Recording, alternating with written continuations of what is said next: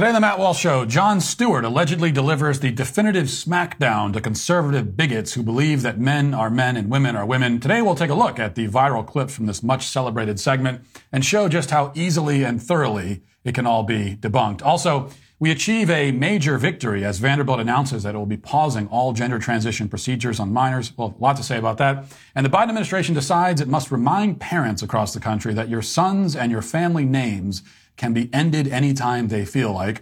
And in our daily cancellation, a Christian pastor explains his problem with what is a woman, uh, namely that I'm in it. All of that and more today on The Matt Walsh Show.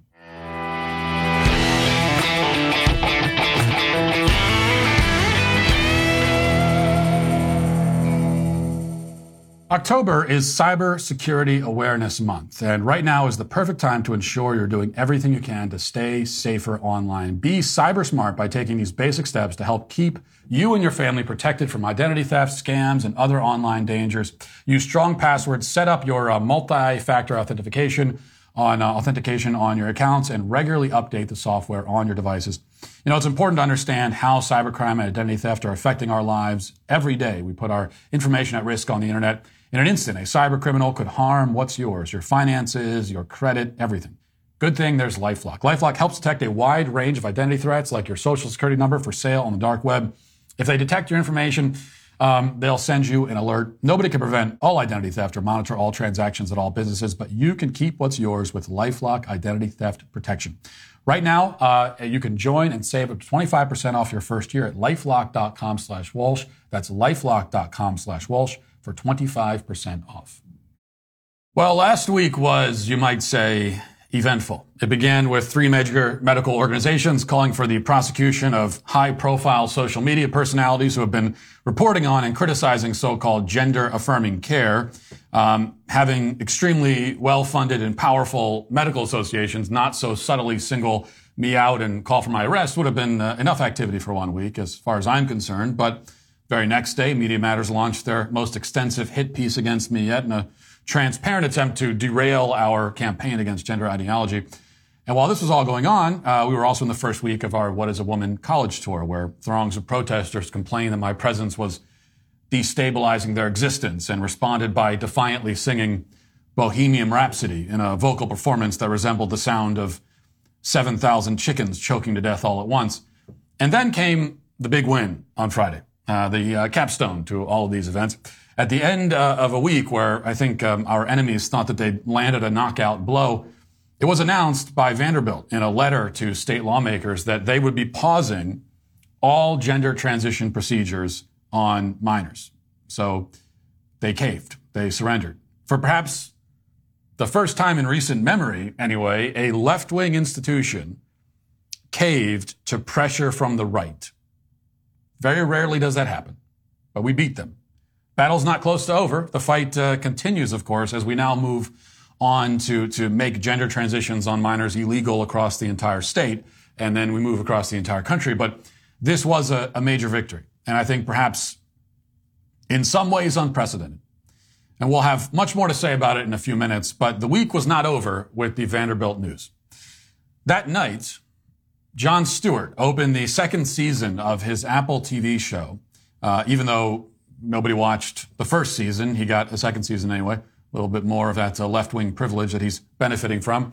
Um, most people didn't even know that the first season happened, but it did. Did season two, episode one comes along and focuses on the topic of gender. Um, it is in effect Jon Stewart's response to our documentary, "What Is a Woman," and even features a brief clip of the film. The left has hailed this episode as the ultimate takedown of the conservative conspiracy theory that women don't have penises. This is the, it just demolishes all of us, we're told. So to begin the show today, we're going to go through what are being celebrated as the most compelling and persuasive moments from this episode. And we will show that Jon Stewart is a shallow, spineless left-wing hack who has long had the reputation as a free thinker and a sort of bold comedic mind, even though he has always simply adopted the mainstream corporate position on literally every topic. And that's what he's done now on gender. So we start with a clip shared by uh, the show's Twitter account, and the, the, the caption of this clip on their Twitter account was, What is a woman? It's a question that suddenly is everywhere. And it turns out the answer is complicated. Jon breaks down the gender binary and gender spectrum in this week's episode. We are in a new dawn of gender and sex complexity, where those who don't fit into a simple binary are meant to be seen with humanity. It wasn't always like this, people. As recently as, let's say, the 1990s, early 2000s, people were making reductive jokes about the subject.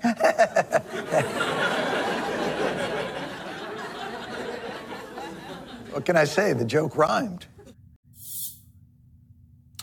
It would be sad to see Jon Stewart apologizing for his past jokes, disavowing his previous belief that men can't have babies, and groveling for acceptance from a bunch of purple haired 22 year olds. But you must realize that Jon Stewart has always been a pathetic fraud. This is fully in keeping with his brand. It's, it's still a sickening, stomach churning display of self debasement, as revolting and perverse as watching someone eat themselves on camera. But it's exactly what you ought to expect from a lifelong shill. Um, let's continue. Any moment of progressive visibility will be met with a vicious backlash. There are two genders. There are two genders, and everyone knows it. Ain't but two genders.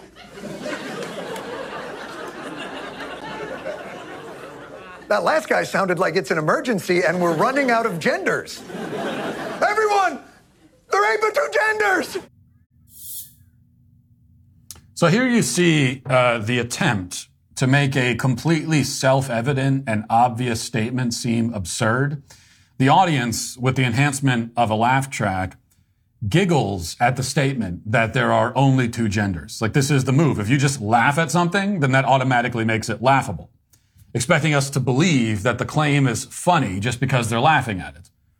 But they can't make this objectively correct statement funny by laughing about it any more than they can make a statement like, the world is round or Jon Stewart is a gutless, smirking slug, funny by laughing about it. These are all just simply objective, self-evident observations about the physical world. It's really not funny at all, but let's uh, continue along.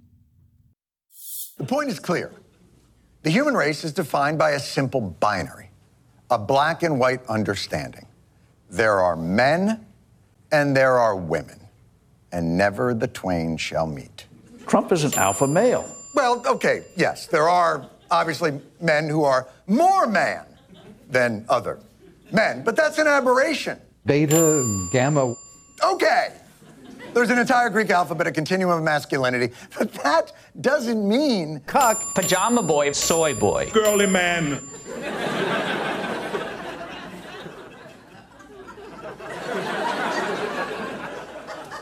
I hope the children are out of the room. Clearly, masculinity appears to be on a, a dimmer, not an on off switch, but ladies are different. I was a big tomboy. These purple haired, angry freaks. Rabid feminist. Cat lady. High rolling bimbos. Pretty girly girl. My God, what a cruise line buffet of the gradients in American gender expression. Turns out there's a lot of non binary happening between the binaries. This is this is Jon's whole shtick, by the way. He just he, he this is this he goes back to the Daily Show. Just play a clip of someone saying something normal and then mug for the camera like it's you know the episode, an episode of The Office. Just someone says something normal and you look at the camera like, and then that's that's the joke. It's like automatically that thing is now funny. But these are all just descriptions of personality traits, and most of them are labels used to describe the same sorts of people. So how does this at all, even slightly, call into question the existence of the man-woman binary? Nobody ever said, Jon, that every man is exactly the same as every other man, or that every woman is the same as every other woman. Squares can also come in many different shapes and colors and, or uh, rather, many different sizes and colors, not shapes. That's the point. A, a square is still a square. So you can color a different color. You can have a big square, a little square. There are lots of different ways you can describe squares depending on how you decorate them but a square is still a square. You can do a lot of interesting things with a square, but you can't make it a circle, is the point. So, is that really the best that Stewart can do? Just like pointing out that there are different personality traits, different ways that you can describe uh, individual men, different insults you can use against individual women. That's what is that it? Is that all you have? Is that what the left considers some kind of definitive smackdown of the gender binary? Surely he must have more in his arsenal. I mean, he doesn't, of course, but we'll keep watching anyway. That hasn't stopped the traditionalists from deploying their newest weapon in the culture war arsenal the obvious gotcha question. The real basic question What is a woman? Can you provide a definition for the word woman? For all of recorded history, people have known what a woman is. Yes! All of recorded history! It was simple. Until like a year ago. The answer to what is a woman has always been the same. It's uh, a woman is a deformity that occurred in the ordinary course of nature.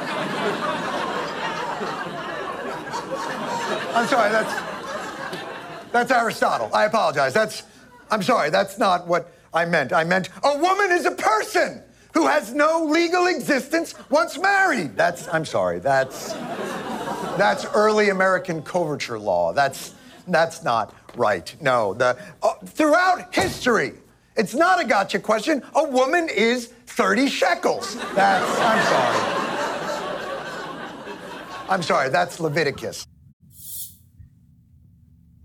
Yes, Jon, those are different things that different people and institutions have said about women over the course of history. But what is your point? Aristotle and the author of Leviticus and everyone else that you might name from ancient history all agreed on what a woman is fundamentally and physically. They all agreed that a woman can be defined because if they didn't, then they couldn't have said anything about women in the first place.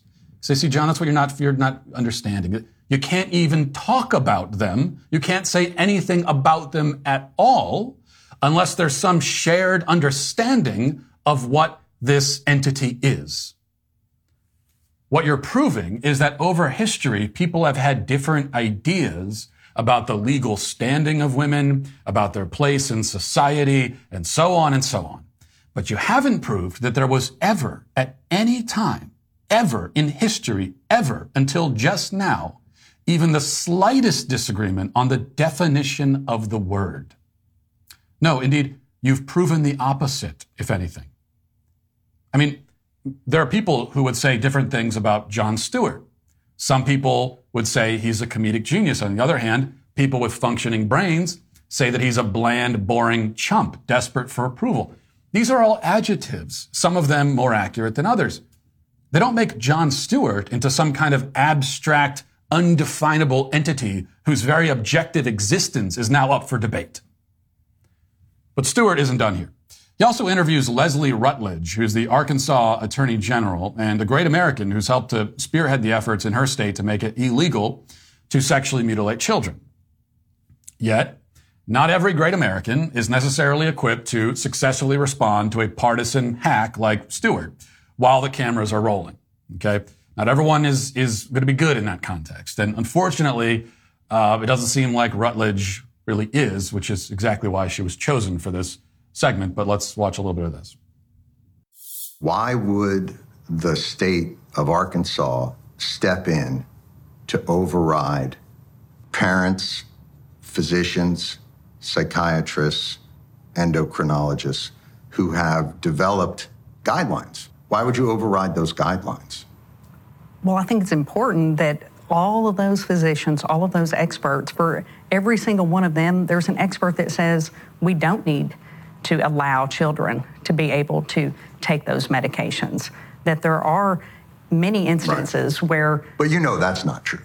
You, you know it's not for everyone, there's one. There's these are the established. Well, I don't know that, that that's not true. I don't know that. Then why you would you that. why would you pass a law then if you don't if you don't know that that's true? Wouldn't you? Well, I know that so? there are doctors and that we had plenty of people come and testify before our legislature mm-hmm. who said that. Uh, you know, we have 98% of the young people who have gender dysphoria right. uh, that they are able to move past that. And once they have the, the help that they need, no longer suffer from gender dysphoria. 98% wow. without uh, that medical treatment. That's an, that's an so, incredibly made up figure. That's, that doesn't comport with any of the studies or documentation that exists from these medical organizations. What, what medical association are you talking about of these doctors? Well, we have all of that in our uh, legislative history, and we'll be glad to provide that to you. Okay.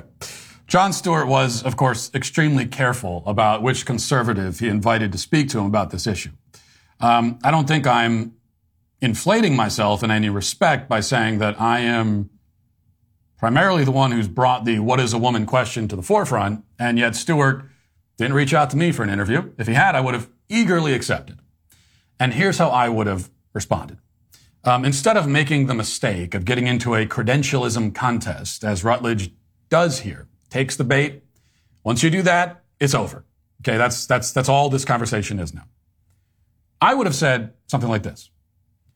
Jon, you're coming out of the gate with appeals to authority because you don't have any thoughts of your own. That's the first problem. There was a time when a similar appeal to authority could have been used to prove that the earth is the center of the universe or that bloodletting is the cure for every known disease. Okay, there was a time when every medical expert in the world would have told you that if you want to cure any disease, cut yourself open and bleed it out. In this case, your brainless appeals to authority are even more asinine because the authorities you mention all have an obvious financial stake in the very medical practices you're seeking to justify. So what you're telling me is that people who make millions of dollars mutilating kids all say it's a good idea to mutilate kids. Wow, breaking news. The tobacco industry also has funded studies showing that smoking isn't so bad for you. Will you be citing those on your next show, Jon? But this is all beside the point. The burden of proof is not on me to explain to you why we shouldn't castrate and sterilize children. You guys are the ones coming along out of nowhere demanding that we start engaging in those kinds of horrific practices. So you tell me what your evidence is. What studies are you talking about? Tell me, Jon, which credible long-term studies prove that it's a good idea to castrate and mutilate kids? Which ones? Which ones? Here, I'll help you. There are none. They don't exist. These medical institutions don't have studies to support their practices. Our kids are the study. This current generation is the guinea pig, the lab rats. That's the part you're leaving out, you sycophantic gas bag. Now, I'd like to tell you that this conversation progresses from here, but it really doesn't. Stewart spends the entire interview obsessing over the guidelines of medical organizations. That's the only thing they talk about. So, well, this organization said we should do it, so we should. That's literally all he has. That's it. His whole case comes down to um, these people said we should castrate kids. Which people? Uh, well, the people who make billions of dollars doing it. Oh, great. Good to know.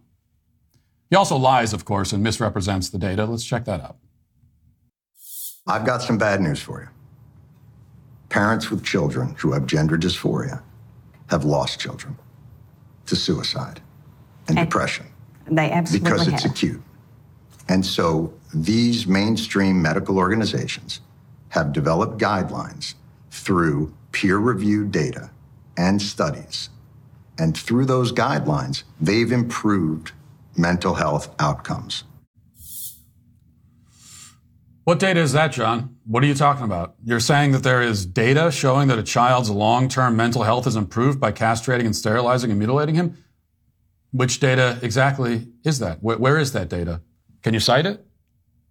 See, Leslie Rutledge unfortunately never flips it around on him. He's, he's very lucky that she never thinks to say, what, what, what are you talking about? Can, what are you, can you show me? What are you talking about? Can you provide an example? Can you say anything about it other than insisting that it exists? No, you can't because it doesn't exist. It never has existed and it never will. You're lying. And fortunately for you, your guest didn't call you out on that. But I will. And I'd do it to your face if you had the courage to sit down with someone who won't be so easily railroaded.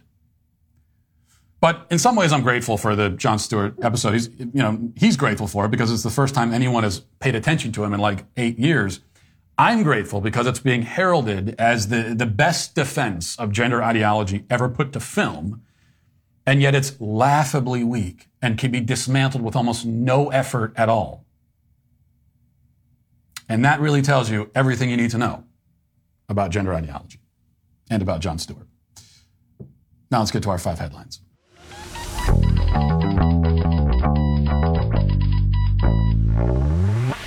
All right, I would be remiss if I didn't uh, just start off in our five headlines with the biggest headline of the day, which is that it's Columbus Day, and happy Columbus Day to everybody who is uh, watching and, and, who celebrates, and hopefully that is everyone who celebrates Columbus Day, because um, despite what you um, have heard and we continue to hear every single year on this day, that oh, we're not going to celebrate Columbus Day, we're going to celebrate Indigenous Peoples Day. Uh, despite anything that, that you've heard, Columbus was uh, one of the most consequential figures in all of history, uh, especially in all of Western history. And all of our lives would be dramatically different for the worse if Columbus never, in fact, we might not even exist, a lot of us. It's, it's, it's one of those, one of those things, it's like one of those people that you go back in time and remove him from the equation, you've just rewritten everything that happens after it. So who knows what would happen from there? Um, but a great man who accomplished extraordinary feats of, uh, of courage and, and, and, and uh, whose contributions to history have stood the test of time. And yet, of course, as with so many other historical figures, his statues are being torn down, his monuments are being defaced, his name's being taken off of buildings and off of holidays, and he's being um, posthumously, his whole life is being posthumously relitigated, relitigated, and he's being convicted of all these crimes long after he's dead. And all of this is happening on the part of people who are pathetic and who have had no impact on history and won't. I mean, whose lives will be instantly forgotten the moment that they die. And yet they feel like they're in a place to cast judgment on one of the most significant men of history. He's one of the most significant men you're nothing. Like you're, you are in, no one, you're not contributing anything to the world at all. He helped to reshape it. And so that should be reason enough to humble yourself and honor the greater people who came before you and, and, and who established this civilization that you live in and that you are happy to live in despite what you may claim. You live in modern Western society and you are happy that you do because if you weren't, you'd go somewhere else. But you don't, you stay here. You stay here and you complain about and whine about all of the better people who came before you and gave you all of the things that you take for granted today. That makes you a whiny, insignificant brat. But for everybody else, happy Columbus Day. All right, now uh, for more on the story mentioned at the top of the show, the Vanderbilt Pediatric Gender Clinic has agreed to pause all gender transition surgeries on minors, according to a letter from the clinic to a Tennessee lawmaker obtained by the Daily Wire. Vanderbilt also told the lawmakers that it would protect conscientious objectors who worked at the facility and um, don't want to take part in the controversial treatments. They said, We are pausing gender affirmation surgeries on patients under 18 while we complete this review, which may take several months. The clinic says they've done about five such gender affirming surgical procedures per year, which I don't believe, but this is what they're claiming since they opened in 2018. The letter addressed to, I don't believe because I think it's much uh, more than that, to be clear. The letter addressed to Republican uh, State Representative Jason Zachary was written by C. Wright Pinson, the deputy CEO and uh, chief health system officer at Vanderbilt University Medical Center. Pinson said that parental consent had been given in each case for the surgery and that no genital procedures had been done uh, but they're going to stop doing them. But here's the best part. Okay. Well, the best part is that they're pausing the procedures, and that is and that is going to really, in real time, save kids. Um, at, at least buy them some time from you know being mutilated in this way. So that's the best part. This part's also good. Continuing with the article, says Pinson also said that the clinic com- complied with existing Tennessee law and would comply with any potential legislation that the legislature may pass. He wrote, In addition, we understand this issue is likely to be taken up by the General Assembly in its next legislative session. As always, we will assure that VUMC's programs comply with any new requirement which may be established as part of Tennessee law. Um, so they're waving the white flag on the legislative fight before it even really begins. Now, you might say, well, all they're doing is uh, saying they're going to comply with the law. What else are they going to say? They're not going to announce ahead of time that they're not going to comply with the law. Well, in fact, they could announce that. It's, I mean, they could come out and say, well, this is, we're, we're putting our foot down. We're not going to go along with this. Um, but they also, one way or another, they didn't need to make a point in the letter of saying, oh, yeah, we heard about the fact that you're, you're going to try to make this illegal and we'll go along with it. I, I certainly read that, I think, within reason as uh, waving the white flag and saying they're, they're not going to fight it. They are surrendering.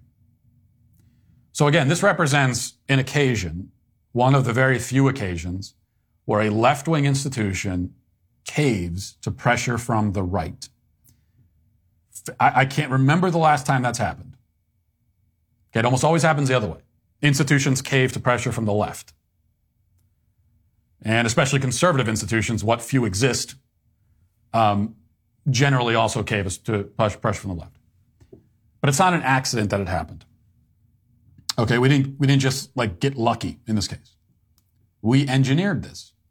We made it happen. It's all strategic. How do we do it? Well, utilizing a multi-prong approach. First was the public pressure.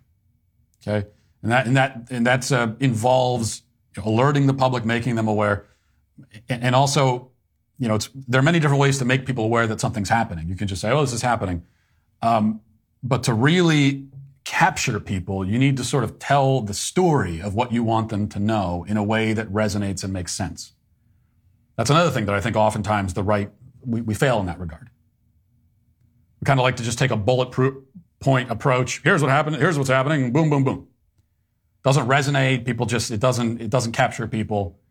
So the first thing is to make is to make people aware, to capture them, and then we work with lawmakers to generate political pressure, and um, and these two together create financial pressure. You got public pressure, political pressure. Now you also have financial pressure because donors and supporters of Vanderbilt threatening to pull their funds and all the rest of it. So now now you've got public, political, financial attack from all angles, back them into a corner.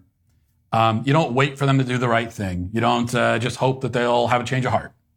You force them, leave them no option. And that's what happened here. Now, I think it's important to celebrate a victory when it happens. And I, and I do believe, again, that this is a significant victory. It's not over, though. Um, what we can't do, the mistake we can't make, is to say, well, uh, well, we won that. Let's just move on to the next thing.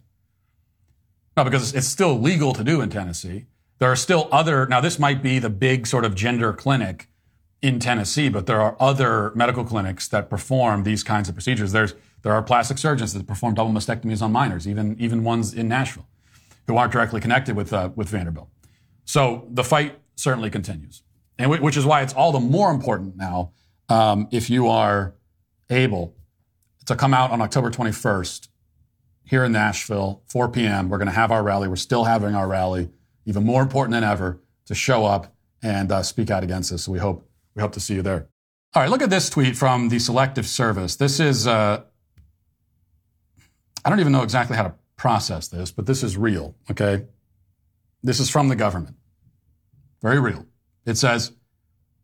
Parents, if your son is an only son and the last male in your family to carry the family name, he is still required to register with SSS. Learn more about who needs to register at sss.gov. What? Now, here's the translation. Parents, we may kill your son and end your bloodline and your family name for the sake of defending some irrelevant pile of sand in some godforsaken corner of the globe that holds no worth to you or your family whatsoever. But uh, that's just what we're going to do. Now, it's hard to understand why they would even say something like this. Now, yeah, it's true that there is no provision in the law that says that you don't have to register your son if he's the if he's the last male in your family. That's so yes, technically accurate, but why would you come out and say that? Like what why? Um, and it seems confusing until you remember back to what we talked about a couple of weeks ago when Lizzo was uh, playing the flute. And it may seem like these two things are pretty unrelated. And they are, except in this one area where this is about demoralization. That's the, the only way to understand this thing from the from Selective Service. Why else would they put that out there? Just, hey, just letting you guys know, just reminding you that we can take your sons and kill them and uh, erase your family name and bloodline from history. Why else would you come out and say it other than to demoralize people? It's like the only reason you would ever say that. It's to demoralize people and to sort of let you know, let us know where we fall in the hierarchy, that we are the peons, and that uh, they can come along at any time and take our children and have them killed off in, in, in you know, in some war that if it's anything like uh, the, the military engagements that we've had in recent history, it'll, it'll be something that is completely irrelevant to, to our national interests. Speaking of the draft, this is from Post Millennial. This is also from today. It says the Biden administration's requirements for who must register for selective service in the event that there's a draft includes those persons that identify as transgender but are born male. Almost all male U.S. citizens and male immigrants who are 18 through 25 are required to register with Selective Service, and that includes males who identify as transgender. Guidance on requirements in the Selective Service system say U.S. citizens or immigrants who are born male and change their gender to female are still required to register. Individuals who are born female and change their gender to male are not required to register. As soon as Biden took office, he enacted an executive order, one of many, that said those who identify as transgender should be treated by the military according to their gender identity and not according to their biological sex. Okay. So this is very interesting. Now, we, we know that there's this effort um, to, and there's been a push in recent years to make women eligible for the draft. And I know there have even been some people on the right who've supported this, not because they support it in principle, because, but because they see it as kind of a, they see it as an FU to the feminists. And they say, oh, so you, you want to be treated like a man? Well, now you're going to be drafted. Now, I, I can't get behind that because it's not, you know, what, what feminists are you, are you thinking you're flipping the finger to here? You, you see, you, ha- you have in your mind like feminist college professors and, gen- and gender studies professors. They're not the ones who are going to get drafted, okay? It's like my daughter gets drafted and yours. So you, you, you line up behind this because uh, you think that it proves some point to the feminists. They're not the ones that are going to suffer and die. It'll be your, your own daughters.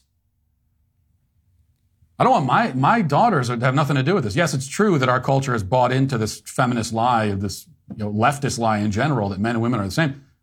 My daughters have nothing to do with that. It's not their fault. Why should they have to pay the price for that? So I don't, the idea of, of drafting women, I think, is uh, horrific and immoral in the extreme. And a, and a sign of a civilization that's, sim- that's simply given up. You know, when you get to the point where you're sending your, you are conscripting your daughters to go die on the battlefield, that is a civilization that has surrendered, that has given up completely. Um, so we don't know if that will ultimately go through or not, that, that women are getting going to get drafted. But until that does, now there is this, uh, once, once that goes through, then it's like whatever, they're drafting everybody. But until that point, now they really have a little bit of an issue on their hands because we're told the Biden administration in particular says that uh, even in the context of the military and most other contexts, they say that a male who identifies as a woman is a woman and should be treated that way always, even, even to the point of being sent to a women's prison. You have a, a male sex offender, a male rapist should be sent to a women's prison, locked in a prison cell with women. Because he is a woman, they tell us. And yet, the only time when it's not going to work, the only government uh, agency or department, the only, the only organ of the government that will not recognize your female self identity is selective service, are the people who would draft you. They're the only ones. So they're going to go along with it. We're going to pretend you're a woman in every context, including in contexts where it's going to hurt other real women, um, especially in those contexts. But when we need you, you know, when the politicians need to send you overseas to die for one of their wars, that's when the act is dropped. Now we're not pretending anymore. That was all cute and fine. Not anymore. Really uh, tells you everything you need to know. All right, one other thing here. What do we got? There's a couple to choose from, and we're running out of time in the uh, five headlines.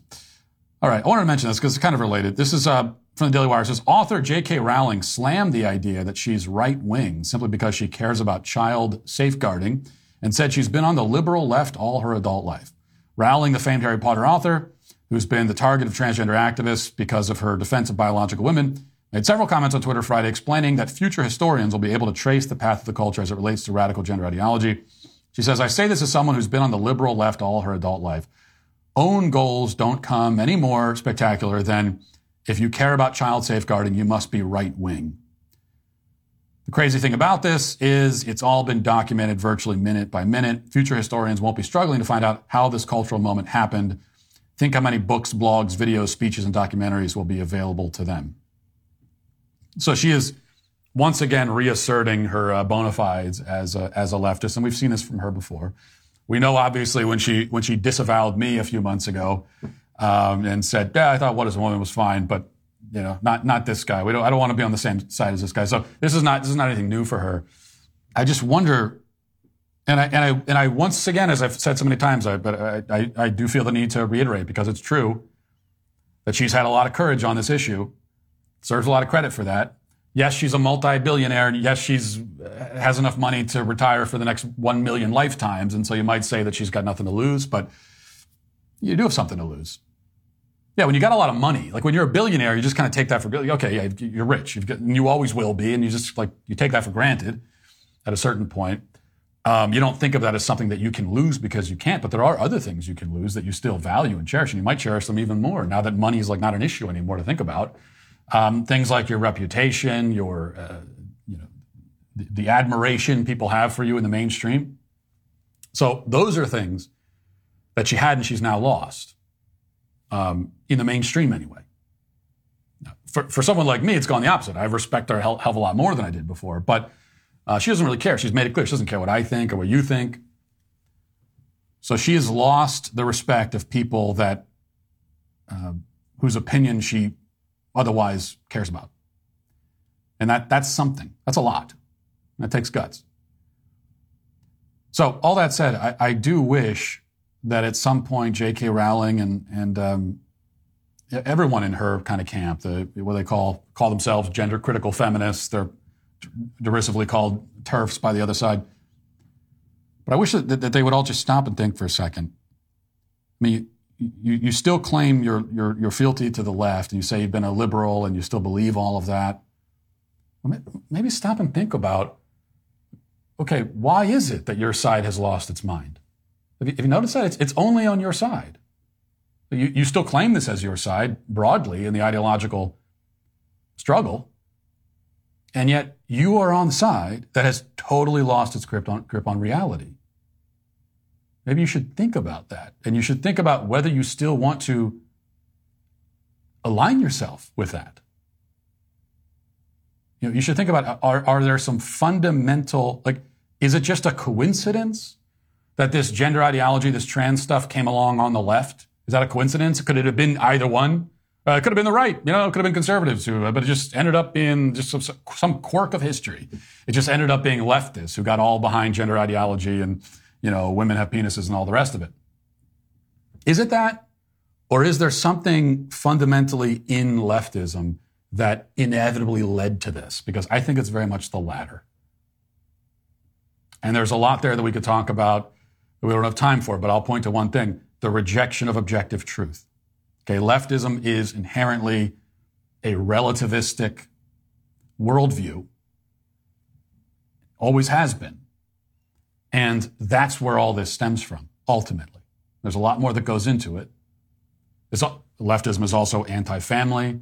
It's anti anything that that that that's a has the stench of tradition, you know, in their in their minds anything like that. So they're anti all of that, inherently destructive, inherently um, anti truth.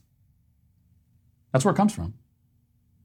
Maybe, think about that and say, well, you know, maybe I'm not a liberal. Maybe I'm not on the liberal left, or I shouldn't be.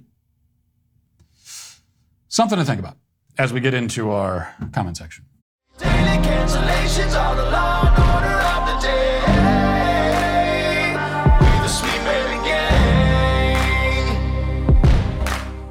Well, this is a uh, the segment of the show dedicated to the SBG. Uh, really, every segment of the show is dedicated to my dear sweet babies, but this in particular. Um, and because of that, I, I, need to make sure to give special credit and issue commendations to the SBG who showed up to an event on Saturday in Michigan where I was speaking, um, a, uh, a great conference called the Body of Christ in the Public Square event conference, and it's a wonderful event run and attended by some very solid Christians. But the SBG was there, and um, to understand why their presence was so especially important and inspiring, just need a little bit of background. The background goes back to the greatest controversy of this current century, of course, which, which I don't need to tell you, is Walrusgate. The controversy which did not conclude and was not settled when Ben Shapiro finally released his grip on my life-sized stuffed walrus. That was only the end of chapter one. That was one struggle and the beginning of another one, because now that it's been officially given to me, in theory anyway, the next step is to bring it home. But home is where my wife lives. And she has never been on board, I'm afraid to say, with the giant stuffed walrus. Uh, she has never understood my pain over its absence, nor my desire for its presence. And that's why to this day, the walrus still is not at my house. It's not there. It's, it's, it's, uh, it's still at, at work, still in the studio. In fact, my wife went around me. She usurped me and started texting and calling people at work to prevent them from bringing it home. This is true. It's what she did. I was actually on the air one day and she was conspiring. She and my assistant Tessa were, in, in particular, uh, reached some sort of agreement whereby now the walrus is, is still at the office. It's not, it's not at my house. Um, you have to understand that my wife, by the way, has a direct line to everyone I work with and will simply go around me whenever it suits her. Like she has the, she has the numbers of everybody in the wardrobe department, and she has no problem calling them to give her opinion about you know wardrobe issues. She obviously is in touch with um, with everybody, and and somehow this agreement was was was sorted out, and so I don't have the walrus now. Um, so anyway, my wife's argument against the walrus is that number one, she thinks we don't have room for it in the house, which is absurd.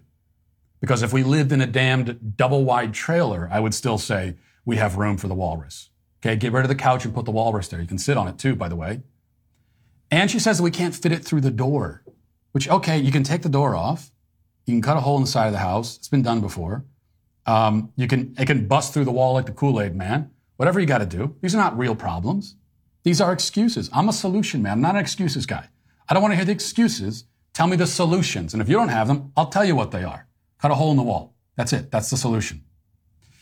This brings us to the event this weekend, which my wife attended with me, and uh, she was in the audience when someone came to the microphone during the Q and A, addressed me as Sweet Daddy Walsh, which which my, creeps my wife out to no end. So I was so glad she was there for that, and then also asked about the walrus, and it and it, it gave me an opportunity on the stage with the microphone to make my case for bringing the walrus home. And I was able to, to, to, get the audience to applaud along with me. So it was like 400 against one.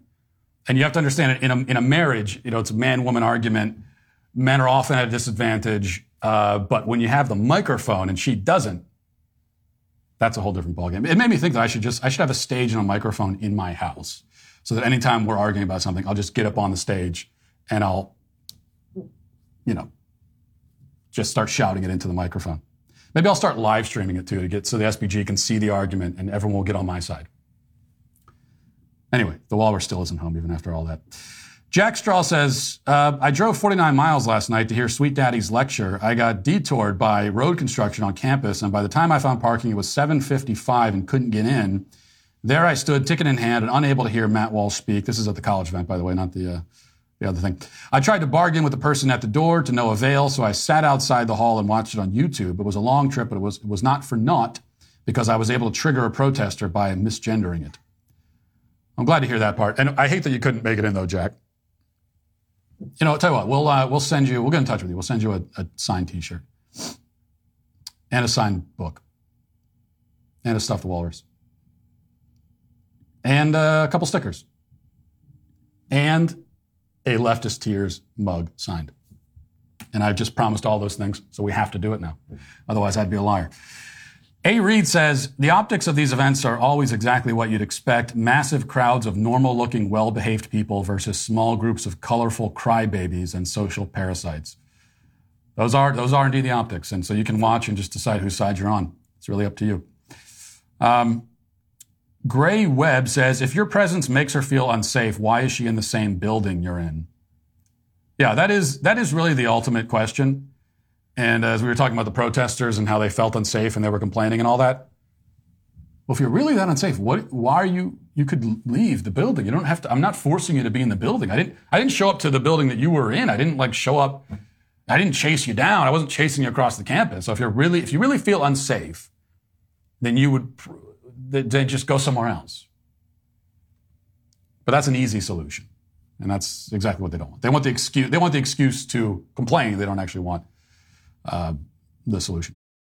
Happy Columbus Day, folks. 530 years ago, Columbus uh, discovered the New World, but the left ruined it. So Jeremy is building a new New World, starting with his razors. And right now, you can get your Jeremy's Razors Founder Shave Kit for 40% off plus free shipping as part of a historic Columbus Day sale. The left wants to erase history and masculinity, but you don't have to let them navigate your way to jeremysrazors.com to conquer your stubble and arrive in style this holiday.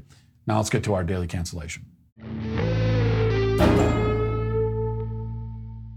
Today, for our daily cancellation, we go back a few months to a video posted in June, which is reacting to my film, What is a Woman? Um, I wasn't aware that this video existed until someone happened to send it to me last week. And um, we'll, we'll take a look at it. We'll talk about it now because it helps me illustrate a point that I want to make. And that's, you know, that's when you, that's a good way to get into the cancellation is if you say something that, that just plays into an overall overarching point I, I feel like making.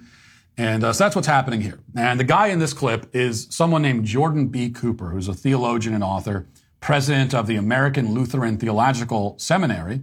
Uh, he also hosts a podcast, I believe. Based on what very little I know about the guy, I'm assuming the two of us probably agree on a great many important issues. Uh, in fact, we agree about the issue that lies at the center of the film. So we're up really on the same page in so many ways. And Cooper seems to appreciate the film and has some nice things to say about the content and about the approach that we took. And yet, he can't get fully behind it because, as he sees it, my documentary has one fatal flaw. I'm involved. Let's listen. So I, I think there there are some uh, things I want to say about about the film. The the first of those is honestly, I think the film would have been more effective if it was not put out by the Daily Wire, and particularly Matt Walsh. And and I don't mean this I don't mean that as, as, an insult to him or them as an organization in any way whatsoever. They they are a, a they're a political group, so they do p- political things, and he's a political figure, and this has, you know, very very much has political implications. Uh, but the reason I say that is because the these issues of gender really extend far beyond the conservative, quote unquote, conservative liberal divide or Republican Democrat divide. Of course, these things affect people from all over the world. It's not just our American political context that determines uh, everything, even though us Americans tend to think everything centers around us, but it doesn't.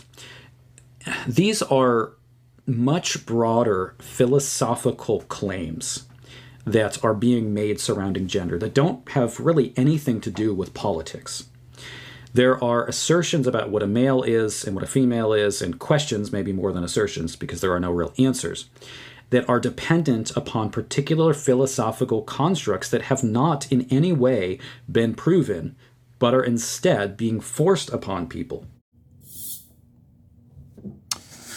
Yes, that Matt Walsh movie, which Matt Walsh made, would be a lot better without Matt Walsh in it. Uh, there are some major logical problems with such a criticism, of course. Like if I made a painting and you said that you really liked the painting, um, it wouldn't make any sense to then add that the painting would have been better if I hadn't been the one to paint it.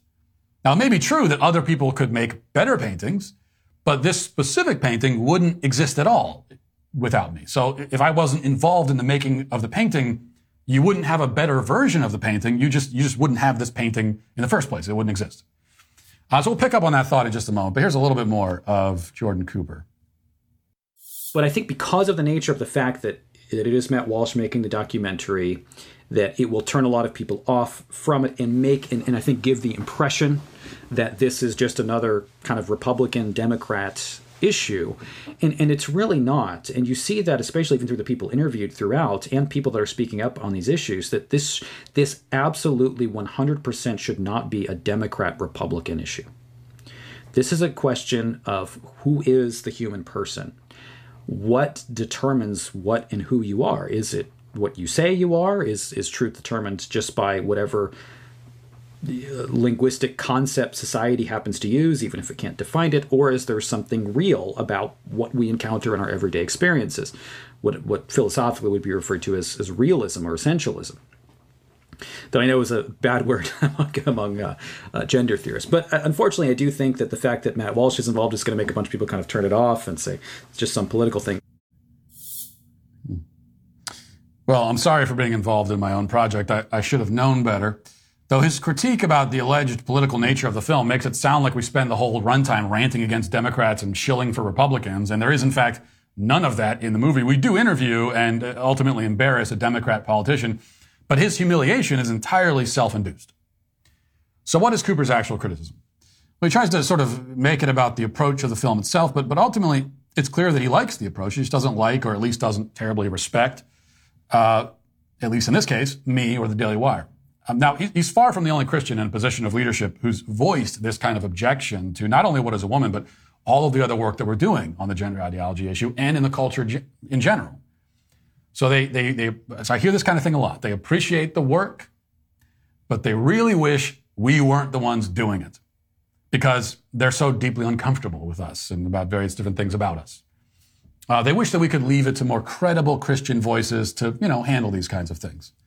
Those who can make more robust theological arguments, those who have PhDs in moral theology.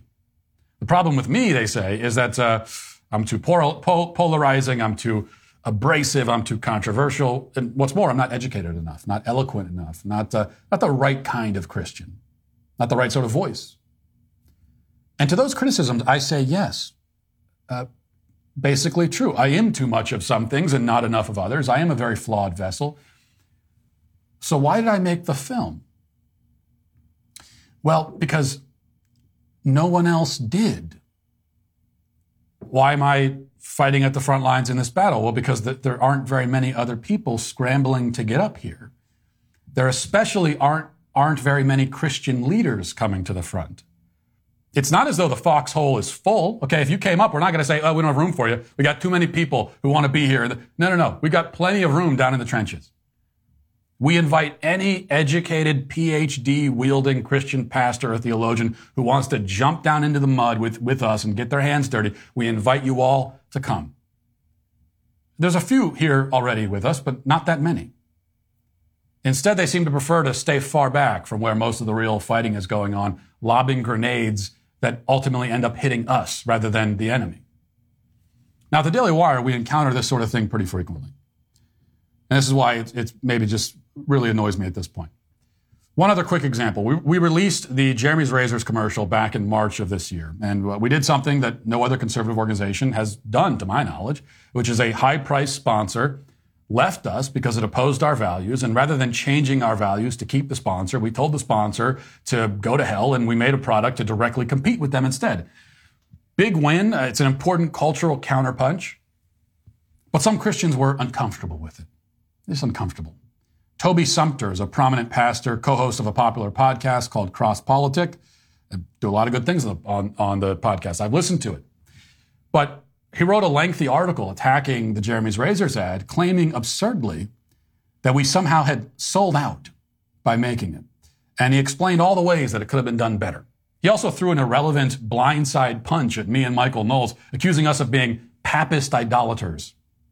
You see, the whole uh, Jeremy's Razors campaign is a nice idea, he says, but, but he knows how it could have been done better. He could have done it better. And yet, he isn't doing it better and never has. Has he ever produced anything with the cultural relevance of what the Daily Wire creates? Has he ever had a real substantive win in the culture in the way that we have? That we're changing laws and saving kids from getting mutilated and making content that has a real lasting, noticeable impact for the good in our culture. Is Toby Sumpter doing that? Is Jordan B. B. Cooper?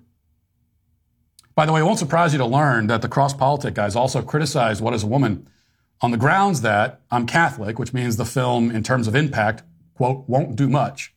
And B, um, I didn't bring Jesus into the film. In the scene where I'm debating the pro trans pediatrician, they wanted me to launch into a sermon about the saving power of Jesus Christ in the middle of the movie. And uh, because I didn't, you know, that's a, that's a big problem. Once again, they've, they, they could have made a much better version of the movie, a much more Christian, you know, much more Christian, much holier version. And yet they haven't. They didn't. They aren't. See, Christian leaders, those who actually pastor churches and have degrees in theology and so on, they've spent the last several decades suffering one defeat after another in an unrelenting and unbroken chain of failure. Our culture has slipped ever further into madness, into moral confusion and abject insanity, and all while they preside in their positions of alleged leadership, doing nothing. I mean, so, so, so look, there, there are two kinds of culturally ineffectual Christian leaders in the country. The first, and I would say the more common brand, are those pastors and other people in positions of spiritual leadership who have simply surrendered the moral fight outright, right? They run from any issue that might be considered controversial. They choose instead to drone on about the faux virtues of tolerance and inclusivity. Some of them haven't just fled from the controversial fights, but instead have actually adopted the mainstream positions in those arguments, now using their undeserved credibility to directly shill for gender ideology, abortion, the destruction of marriage and the family, and so on. This is uh, one category, but I, and, and certainly the more pathetic and shameful one, to be sure. But it's not the one I'm concerned with today, because there's this other category that doesn't get criticized quite as much. The other type of ineffectual Christian leader is the type who maintains his belief in and defense of Christian values, rejects the spirit of the age, adopts the correct positions, talks about important things, but only talks about them. He's very impressed with his theological and philosophical training and wants us to be impressed too. He pontificates in the abstract, saying many intelligent things and impressing everyone uh, who already agrees with him anyway and who shares his level of education and erudition. This type not only makes no real inroads in the culture, not only fails to win any battles, but indeed prefers not to win them. Because he likes being on the losing side. This is his brand, it's his MO, and it's his cover. Because the culture's lost anyway, he reasons. There's no point in putting up a fight. He can't win. None of us can, he says, which means that nobody can judge him for not winning. Which means that uh, there's no way to discern whether he is achieving anything at all in his career. So there's really no pressure. We can't accuse him of losing because we're all losing all the time, and that's how he likes it. This is why someone who belongs to this category actually actively opposes any attempt by conservatives to make progress in the culture.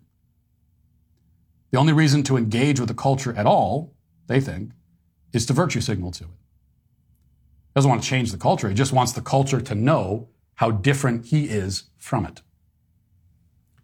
Now, not every pastor, priest, Christian leader in the country falls into one of these categories, but most do. And if they didn't, we wouldn't be in the position that we're in. This used to be a Christian society. It is no longer and hasn't been for a long time. It slid all the way down the slippery slope and off into the abyss, while most of the people tasked with preventing such a decline were at the wheel too afraid or too distracted by the sounds of their own voices to bother steering us away from destruction. So now the job falls to other people. I mean, it falls to people who may be a little bit edgier than you'd like, a little rough around the edges, a little problematic, not the right kind of Christians, not Christian at all in some cases. This uh, rogues gallery, this collection of misfits, will be out there in the fight, doing what needs to be done, and what you never did and refuse to do even now. You can stand back, safe and out of range, criticizing and pontificating and tell us, telling us what a, what a better job you would be doing if you were doing anything at all. You can make yourself feel better that way. While the battle is fought and ultimately won by others. And that's why, because this is the segment we're doing, you are today canceled. That'll do it for uh, today. We'll talk to you tomorrow. Have a great day. Godspeed.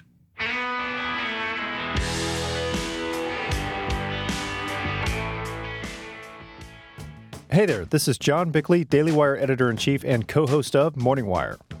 On today's episode, the U.S. labor market slows, Vanderbilt University pauses its gender surgeries for children, and will New York elect a Republican governor? Join us and get the facts first on the news you need to know with our show, Morning Wire.